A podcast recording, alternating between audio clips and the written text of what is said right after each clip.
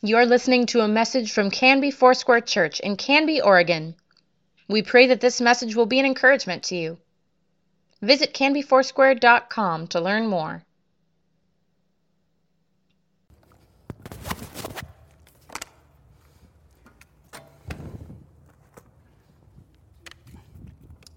It's awkward. Good morning, Canby Foursquare. How y'all doing? Yeah, it's good to be with you. We got a lively crowd. You're speaking back to me this morning. How's this week gone for everyone?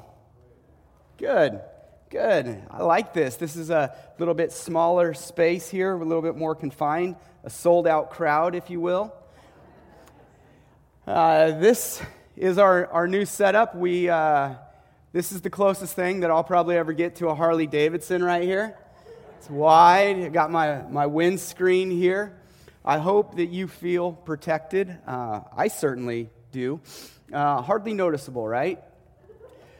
We are continuing our series in our steadfast series in 1 Peter this morning, and we have a monumentous, a humongous bit of theology for us this morning. We have uh, a passage that I will uh, hopefully convince you that this is where Peter is taking his entire book. This is his crescendo or the climax of the book. And uh, we will be looking at 1 Peter chapter 3, verses 18 through 22. So you can flip over there, and in just a few minutes we'll read from this. But again, it's going to be 1 Peter chapter 3, verses 18 through 22. Uh, this is a special week for my family here in uh, Canby because our family, we actually moved here from Boston a year ago this week. We uh, were out in Boston and we started out our journey there for the last three years. I was uh, doing some graduate work, and when I finished, uh, Pastor Ron and, and the other staff felt sorry for me, so they hired me. And then I got to come out here and be a part of your church. And this has become our church, and this has become our city that we're a part of. And we love being here in Canby. Now, many of you uh, know that our, our story started back in Boston, but we were at family camp last week, and a lot of people that were there were really surprised to see how we actually got here from Boston. And what we did is we started out in, in Boston. This is actually my seminary, Gordon Conwell Theological Seminary. This is the last time I saw this place. And we, we set out on our journey, uh, my wife, Ash, and our three kids, and our four by six travel trailer. And this is how we came across the United States, and we camped all along the way. This is our setup. And yes, you heard that correctly. We camped with three small children. What a blessing in disguise. We, we took the southern route. This is actually how we, uh, if you look at the northern route, that's how we went to Boston. We've done this twice now. And then we came back the southern route, zigging and zagging across the United States. And there were many highlights. There were uh, some real highs. There were also three lo- uh, some pretty down lows rainstorms, wheels falling off, etc. But when I think about our journey from Boston here to Oregon, we were hitting state parks and, and national parks all along the way. And there was one specific highlight. There was something that stood out above them all as a highlight for me. And that was the uh, coming into Arizona, and we decided we were going to set up shop and we were going to go see the Grand Canyon. Now, the Grand Canyon uh, was a place that, for me, growing up, you just you read about it or you hear about others that have gone to the Grand Canyon. And what do they always say? The same cliche statement, right? Pictures don't do it any justice, correct? And I'm here to tell you today that they're right. Pictures don't do it justice. And I, when I got to the Grand Canyon, I remember seeing the Grand Canyon as we were coming in and we were driving up the road and we, were, uh, we woke up real early to go see uh, the Grand Canyon early in the morning and beat the crowds. And you see in the horizon the vast, the vast canyon, how big it really is. And you, you can see, you can tell that you're getting ready to see something amazing. And well, the Grand Canyon, you can, you can see it from the north rim, you can see it from the south rim, you can see it from the east rim, you can see it from the west rim. You can see it from whatever angle you would like to. And, and each angle gives you a different appreciation for the canyon. Wherever you see it, you, you, some might see it from a 30,000 foot level, and you can, you can fly over the Grand Canyon and you're amazed by how large it is, how big it is. You can, you can come to the rim, as I did here, and you can come to the edge and, and pray to God that you're not one of 12 uh, on average per year that die in the Grand Canyon, uh, but safely going to the, the edge like I am safely, and you just feel small. Or there's another angle where you can be in the canyon, where you hike down. Maybe, maybe you're going to raft through the river that flows. Just the Grand Canyon in itself comes with this great mystery. How exactly did it get there? What's the source of it? How did it actually carve out a canyon this deep, this vast, this wide? The, the mystery of it continues. And as I was thinking back on today's sermon, eh, what I entitled close to the, my Grand Canyon story, you're welcome, the Grand Gospel. The Grand Gospel. And I, and I want us to think about this for a minute here that what makes the gospel so grand? Or the, the, the, the Greek word is euangelion the, the, the announcement, the good news, that this good news would be heralded, that it would be proclaimed. And I want us to begin to ponder this. What makes the gospel, the good news, so good?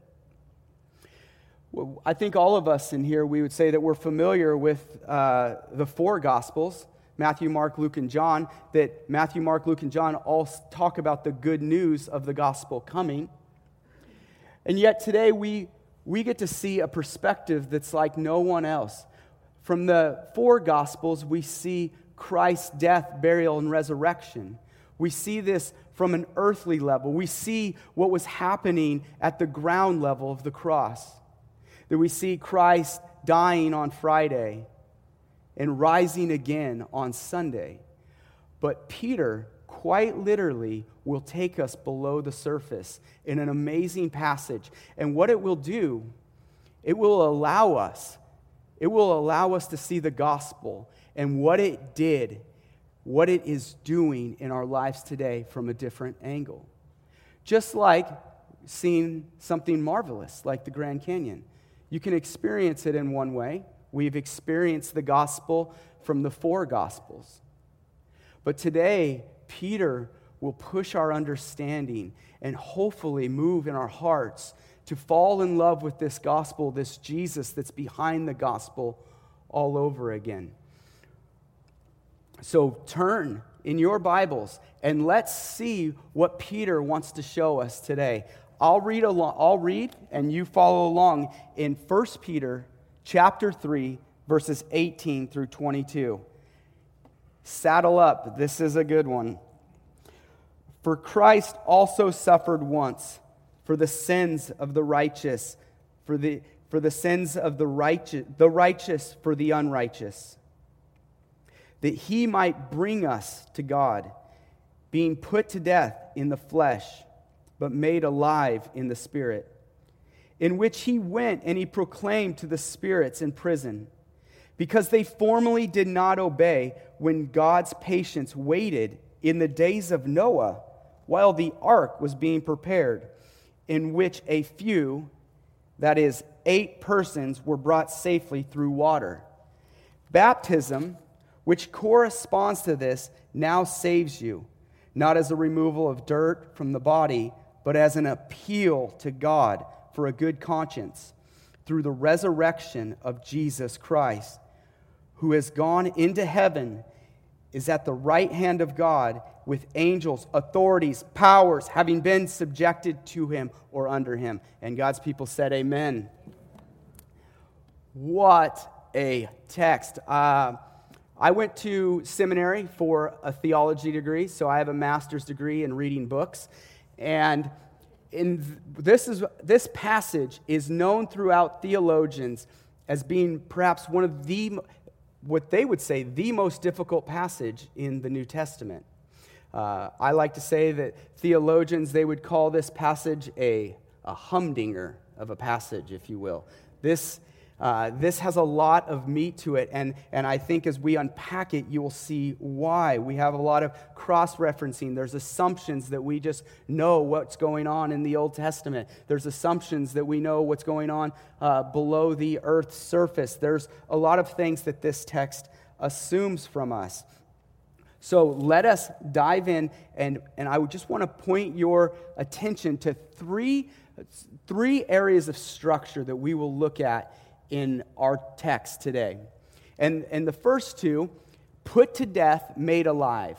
Those come straight out of the text. In verse 18, we will see that uh, Christ suffered once for the sins and the righteous and the unrighteous, that he might bring us to God, to be put to death, but made alive in the flesh.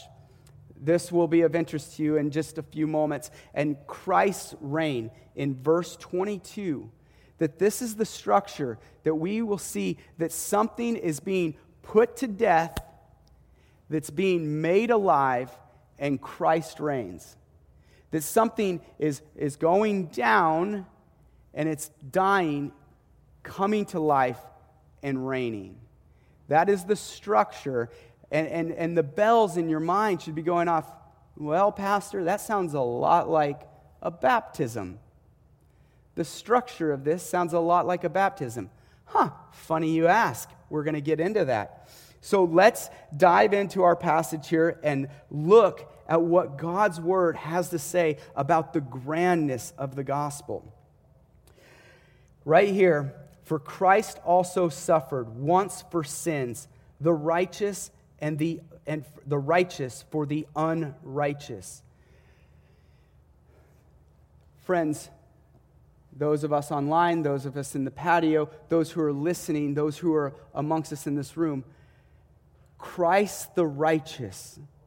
That the text is saying that Christ, his righteousness, that it suffered for the unrighteous. That is us. That is that we would know Christ and that, that he was made dead in the flesh. Now, what, the, what is this talking about? This is talking about that we see the crucifixion, that we see that Christ died, that his physical death, burial, and resurrection. But what this is going to point to is what happened in the, in the spirit realm. That Christ, that he was made alive in his spirit. And why did that? Why is this important? Because what Jesus is doing he is paying a debt that we could not pay. That Jesus is making right an atonement with God. That the, the gospel message is this that, that Jesus, that he came to save sinners. That Jesus came to save us from Satan, sin, and death. It says that he died once for our sins, that there's, there's one sacrifice that's been made for you. There's one sacrifice that's been made for me. And, and the, the interesting question is why? This text tells us the why. What was the purpose of Christ's death? Well, it says right here in verse 18 that he, in, in the last part of verse 18, that he might bring us to God.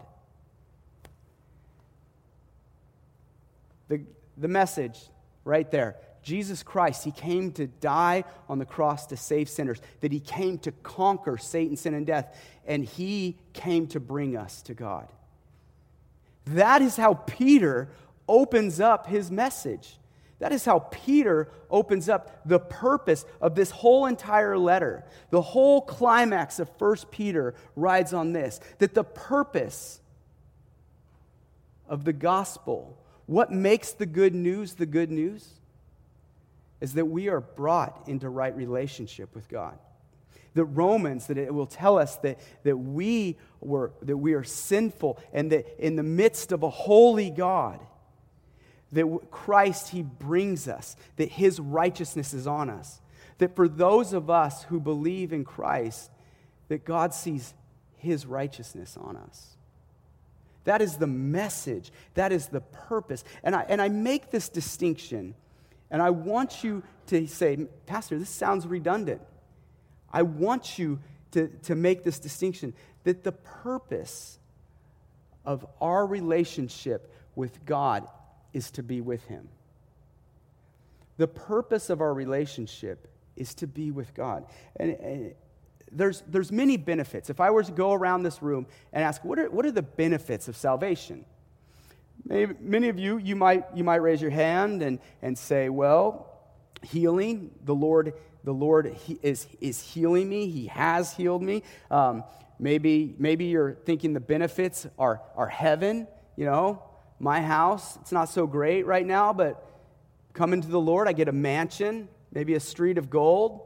That's, that's a benefit. Who wouldn't want to have a relationship? That, that, that beats being lonely. Who wouldn't want heaven over what's the alternative? Hell. But I want you to see what Peter's pointing at that Peter is pointing at that God is the gospel, that we would long to be with God, that God is, is what we long to be with, that He is central, not just the benefits.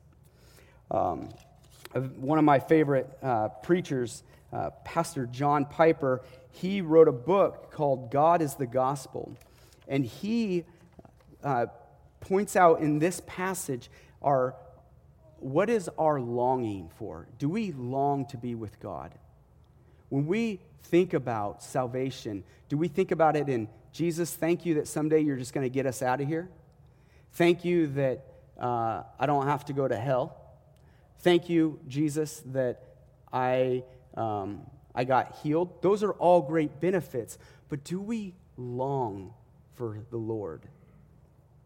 a Puritan once said, he said, the difference between a Christian and a non Christian is that a non Christian will choose heaven over hell, but a Christian will choose heaven over this world. What that means, what, what, they're, what they're saying is that, that there is something beyond this. Anybody, a, a fool would choose hell over heaven. Anybody would choose a good place over a bad place but, but for Christians, that we, we long to be with God, that we know that God is the only one that satisfies. And this is how John Piper, he concludes this point. He gives us a very thoughtful question to think about.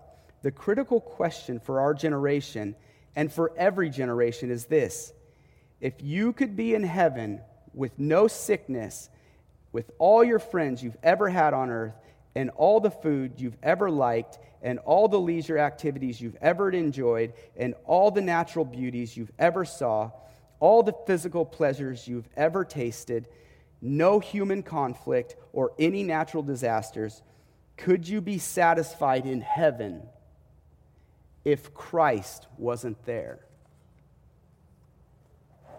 Could we be satisfied? And this, what, what Peter is drawing out of us, is it, is it God that we long for? Is our, do our souls ache to be with God? Or do we just think of God in his, in his benefits? That, we, that this text, friends, if you are not a Christian and you're here with us, if you're not a Christian and you're online listening or in the patio, that this text is the core of what we believe as Christians. This is what we will, uh, will we'll bet the farm on that Christ's death, burial, and resurrection, that he came to save the unrighteous, that he was righteous and that he took our place, and that the benefit and the purpose of it is that we long to be with God. If you're like me, church, you.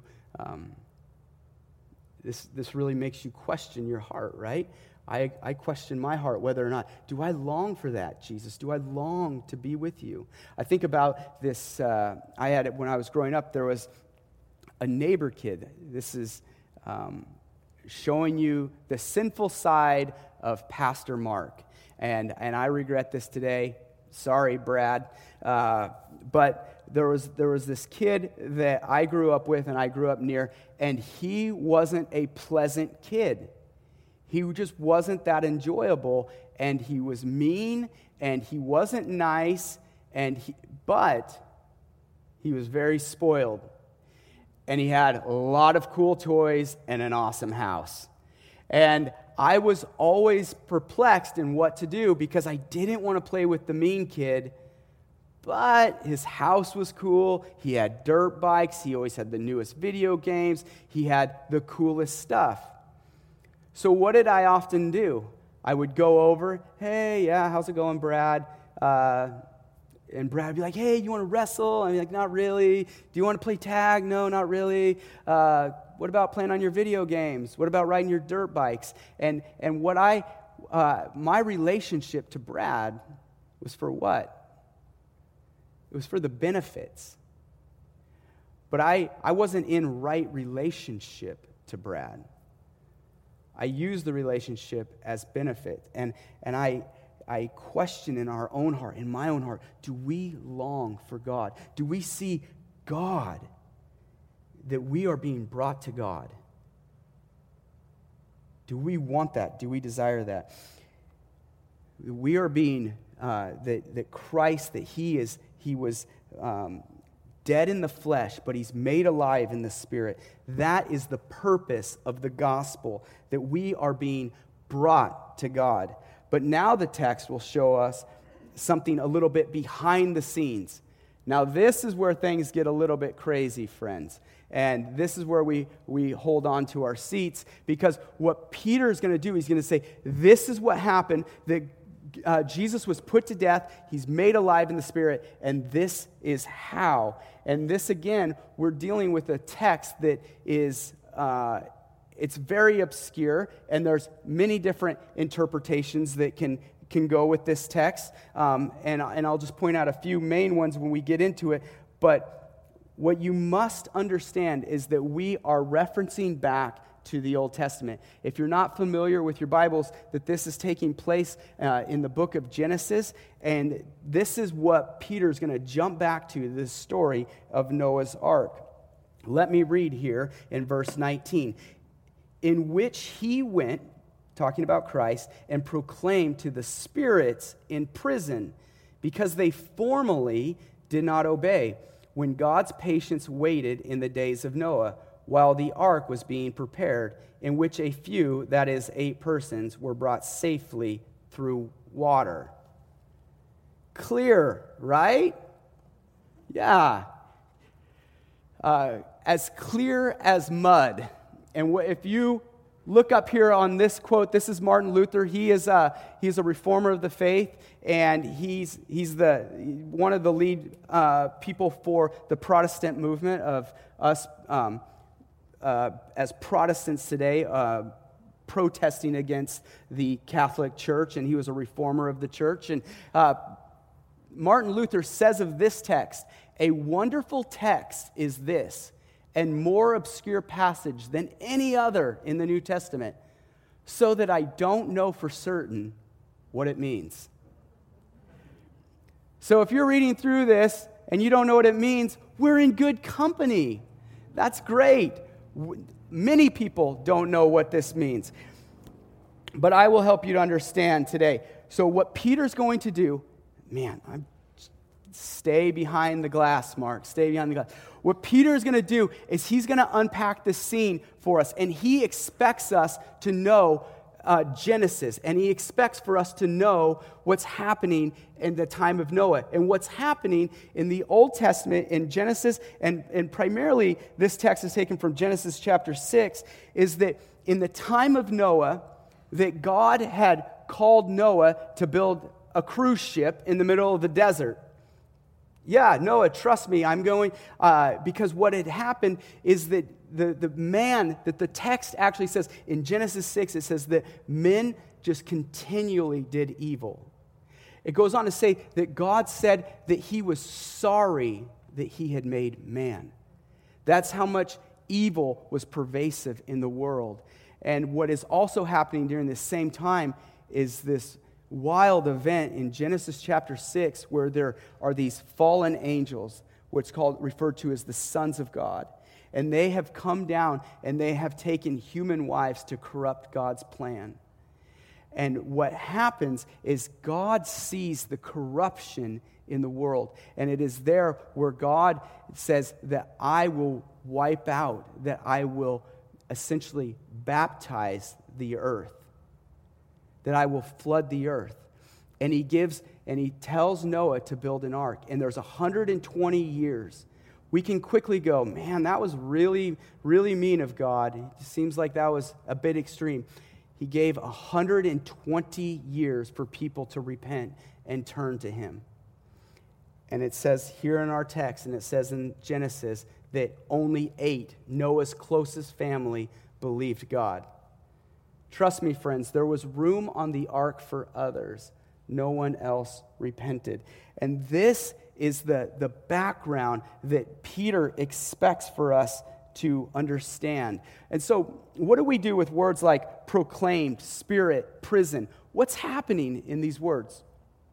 Well, there's a few different interpretations, and, the, and, a, and a, a more popular in a very postmodern world is this the first interpretation is that what Jesus did on his death was when he went down into into Hades or down into uh, the underworld or down into hell, that he went and he proclaimed the gospel to everybody up until his death, burial, and resurrection. That everybody of the Old Testament, everybody that was before Christ, got a chance at salvation. That's a view that is, is widely held, and that's what people uh, would interpret this passage as saying.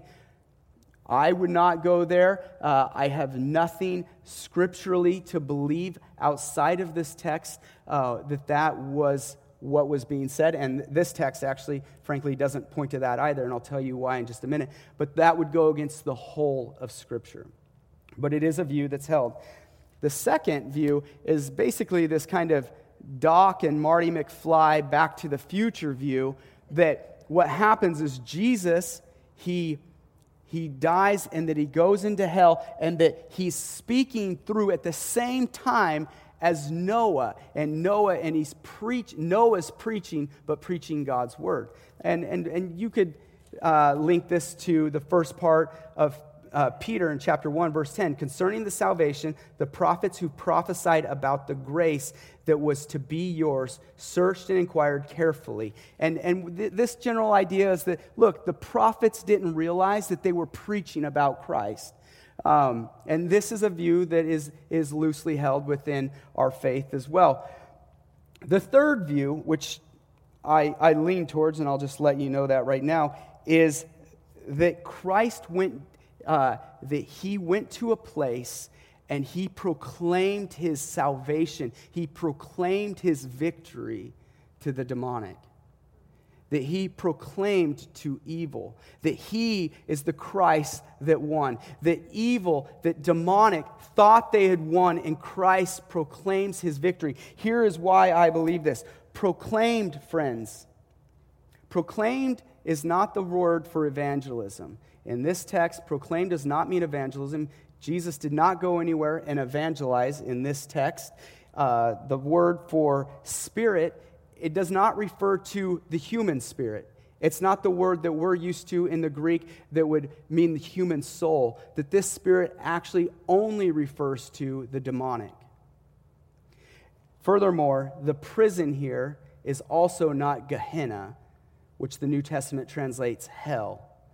So, what is happening in this scripture and what is happening in this text is that what Jesus is doing is he is saying he was, he was, he was de- made dead in the flesh, but made alive in the spirit. And what we, we should have our attention drawn to is there's these two realms of tension that there is this real world in which we live in. There is real pain, there is real suffering. And at the same time, there's this real world of opposition. That there is a real world of the satanic that is out to get us, that's out to get humanity. And what Jesus' death, burial, and resurrection did is it conquered both. And what Peter is doing is he's saying, don't be deceived. Don't, don't think that this is the only world. Don't think that there isn't a devil out there or an adversary that seeks and prowls to only do what? Steal, steal, kill, and destroy. That there is a battle for your soul. That there is a battle for your marriage. That there's a battle for your relationships. And Peter draws our attention and he holds these tensions. And he says, Jesus, he didn't just do a magic trick where he died on Friday and he rose again on Sunday. But in between that time, Peter gives us this different vantage point. And he says, This is what Christ did, that he conquered Satan, sin, and death for you and for me. This is the beauty of the gospel, the good news. And why did he do it? Because Christ was righteous. And he did it for the unrighteous, for those of us that we couldn't. That he paid his penalty of death that he did this, what the scriptures call the great exchange. He traded our unrighteousness for his righteousness. Peter goes down and, and he shows us what happens just below the surface. Peter shows us a different angle of the gospel, and he brings this reality that, that, our, that our suffering and our fight is not just against flesh and blood but our fight is against the principalities of darkness. That there is a wager on your soul, there's a wager on the souls of those who don't know Christ.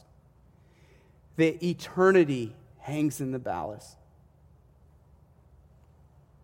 Peter, then he's going to go on and he's going to compare um, this text to baptism.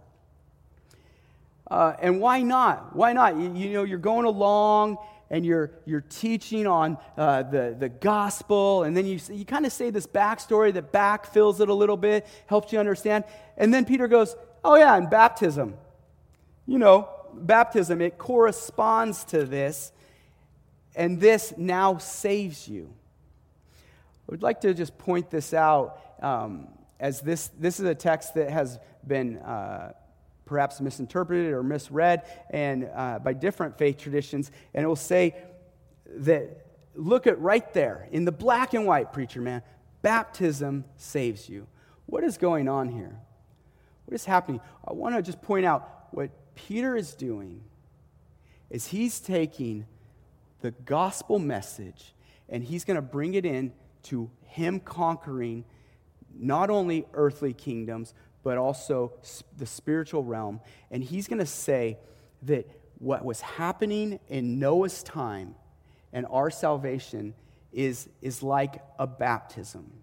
Baptism has always been a symbol to God's people, it's a symbol that God is saving us. If we think about uh, that baptism in Genesis, in Genesis chapter 6, baptism is what it was, it was seen as judgment to those who didn't believe. But what did the water do? The water also saved God's people. That the waters came and everything else was immersed and a new creation was made. That the Exodus story, when, when God's people are being called out of slavery, what do they do?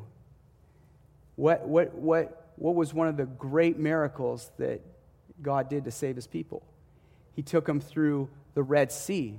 The Red Sea opened up on dry land, and the people of God went through the water and came out saved on the other side. That water and baptism has always been symbolized as, as a symbol of God's salvation. And here, the, the, the, we got to finish reading the text. It doesn't just say um, that it now saves you, not, not as a removal of dirt from the body, but as an appeal to God for a good conscience. how does, it say, how does this actually happen? How does baptism save you? It says it here through the resurrection of Christ. Through the resurrection of Christ. Baptism is simply the symbol, it's our pledge. A pledge of what? A pledge of what Christ did for us. A pledge that the unrighteous have been saved by the one righteous. Baptism is not what saves us, but it is what symbolizes that saves us Christ's resurrection. Verse 22 Jesus Christ, who has gone into heaven and is at the right hand of God, with angels, authorities, powers being subjected to him. Church, I want to leave you with this this morning that we see a picture that what was made that was, that was killed in the flesh was made alive in the spirit. That there's this, this picture of baptism that washes over us. And what we should do in, in, in our thinking, and we think about the people in First Peter, Pastor Ron has given us great back uh, story information on what's happening in First Peter. We know that people are dispersed, they're displaced, uh, they're shut ins, that they're being pushed out for their, for their beliefs that, that uh, persecution is starting to arise more and more. And what Peter does is he encourages his people that, like Noah, in the time where Noah was marginalized, he was the minority, he was the one that was laughed at and mocked. That Noah, he trusted in the Lord. He trusted that it was the Lord that would save him. He trusted that it was God that was working all things out for his glory. And Peter tells his people you can do the same. The message is to us today that, like Noah, Jesus is our ark. Jesus is, is who we are in. We are in Christ. That's what Scripture teaches us, that He saves us through the waters, the waters that can, can seem scary at times. I think for many right now, that, that the culture's changing, the tide is turning, that we're feeling what our beliefs actually look like when they're played out in society. And Jesus, he, he reminds us, Peter reminds us, Jesus Christ, who's gone into heaven, he's at the right hand of God angels and authorities, earthly powers are subjected to him, are under him. Church, be encouraged today. Jesus is in control. Take courage that Jesus is in control. That a worldwide pandemic, sickness, economics doesn't surprise Jesus. Jesus is in control. Today, church, would our hope, our longing be in the grandness of the gospel? Would we reimagine the gospel? Would we leave knowing what Christ has done for us? And the purpose of it all is that you would be with him. Let us pray.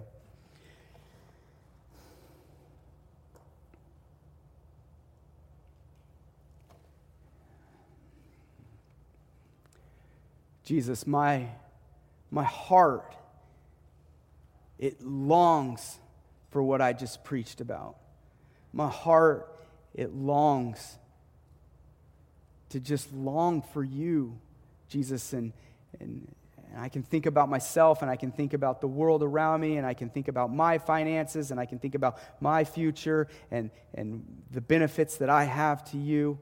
And I can miss out on you. Jesus, would you reignite our heart this morning? Would you reignite our hearts for those that are in the patio, for those that are joining us online, for those in this room, those who will listen later? Jesus, reignite our heart that we would long to be with the Father. God, that we would be in awe of what you did, Jesus. That we would be right before God. That when God sees us in this great exchange of our unrighteousness for your righteousness, we long for that, Jesus? God, I thank you that you are good and that you are doing something in your people. God, I pray that we would stand. we would be courageous in our faith, Lord, that we would cling to the ark, that we would cling to who you are in, in muddy waters, in trials and tribulation, in waves and storms, that we would cling to you, Jesus. That we know that you are going to save us, that you are saving us. Thank you, Jesus, we love you. Amen. Thank you for listening. Please let us know if you have questions or would like us to pray with you. You can contact the church office most weekdays at 503 266 4444 and anytime through canbyfoursquare.com.